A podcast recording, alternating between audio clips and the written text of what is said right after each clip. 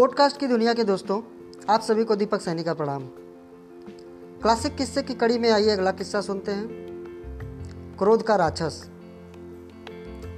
श्री कृष्ण बलराम और मित्र सात्यकी घने वन से होकर गुजर रहे थे। रात वन में ही ठहर गए।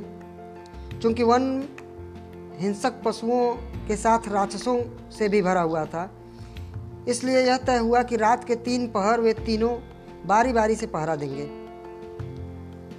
प्रथम पहर में सात्यक पहरे पर थे। श्री कृष्ण और बलराम सो रहे थे। तभी एक भयंकर राक्षस आया। उसने आक्रमण करने की कोशिश की तो सात्यकी को क्रोध आया। वह उससे लड़ने लगे।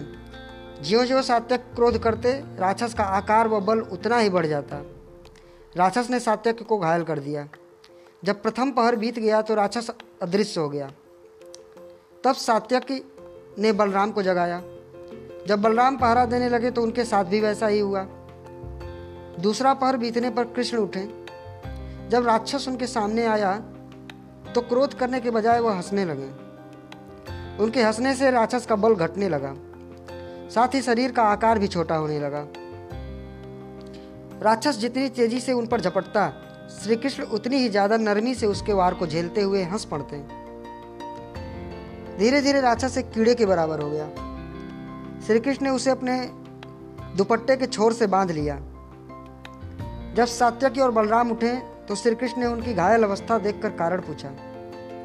उन दोनों ने राक्षस की बात बताई। तब श्री कृष्ण ने दुपट्टे के छोर में बधे कीड़े को दिखाते हुए बोला, यह है वह राक्षस।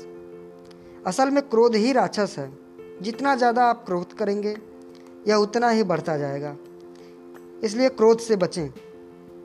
श्री कृष्ण की बात सुनकर बलराम और सात्य की दोनों हर्षित हो उठे और क्रोध न करने की शपथ ली। धन्यवाद।